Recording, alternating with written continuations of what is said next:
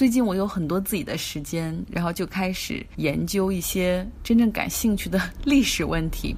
比如巴尔干半岛，借了四本关于巴尔干半岛的书，因为太希望能够弄清楚这个土地上到底发生了什么事情。巴尔干半岛在二战之后是南斯拉夫，他们最开始也是社会主义阵营中的国家，但是在一九四八年的时候就和苏联决裂，从此走上了一条开放的社会主义。所以经济条件也要好很多，同时也允许社会中的不同声音发声。但是现在呢，我们再看巴尔干半岛，南斯拉夫早已经解体，而分裂出了好多不同的国家：塞尔维亚、克罗地亚、波黑、黑山、科索沃、斯洛文尼亚和马其顿。所以这个地方到底发生了什么？巴尔干半岛有一个古怪的绰号，叫“欧洲的火药桶”。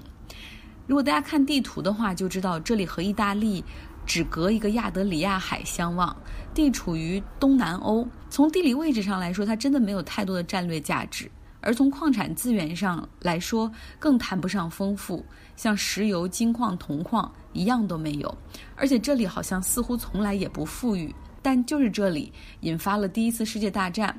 但我觉得。纯属巧合，因为是一个塞尔维亚国家主义的狂热分子在萨拉热窝刺杀了奥匈帝国的王储，所以给了分赃不均的欧洲几大国开干的理由。就这只是一个导火索，而不是大家争夺的关键所在。可巴尔干想一想，它又真的是一个火药桶。至少在二十世纪末、二十一世纪初的二十年里，爆发了多次战争、种族屠杀，数十万人丧生，数百万人沦为难民。而大家能够想象到吗？平时宁静的城市和村庄，在突然之间就失去了平衡，然后人们能够举起枪和刀去杀自己的邻居，去强奸邻居的妻子和女儿。去抢占邻居家的财产，甚至去放火烧掉邻居家的房子，这一切不是发生在非洲的部落，也不是发生在，也不是发生在中东叙利亚、也门这样的地方，它也不是发生在十九世纪，而是发生在一九九一年到二零零一年的欧洲，就是这里，和意大利隔海相望，与匈牙利、保加利亚、罗马尼亚、希腊接壤，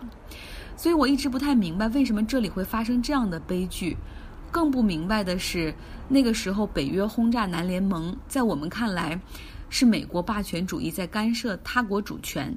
完全是不正义的。但是在住在巴尔干半岛上的人们看来，说美国来的太晚了，而对南联盟，尤其是对贝尔格莱德的连续轰炸，对他们来说是一种解救。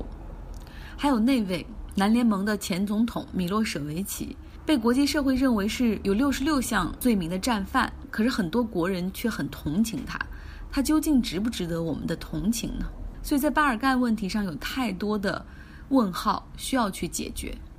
在巴尔干半岛上，一九九一年到二零零一年二十年间爆发的多次内战，归根到底是种族矛盾、宗教矛盾。克罗地亚的主要构成人口是克族，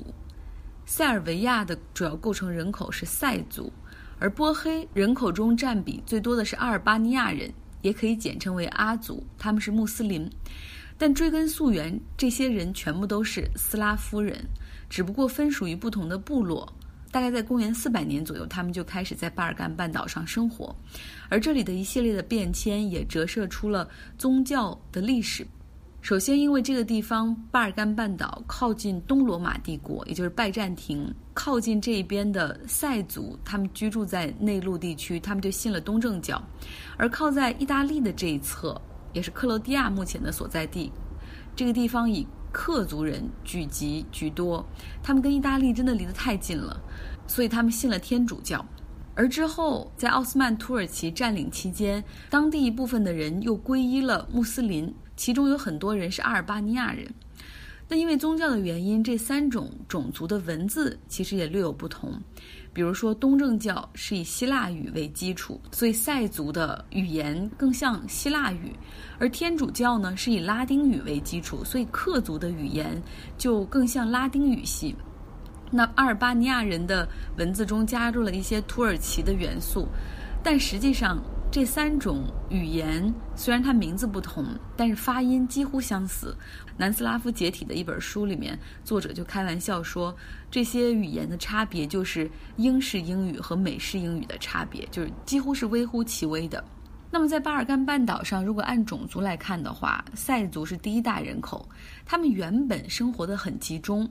但是呢，在一三八九年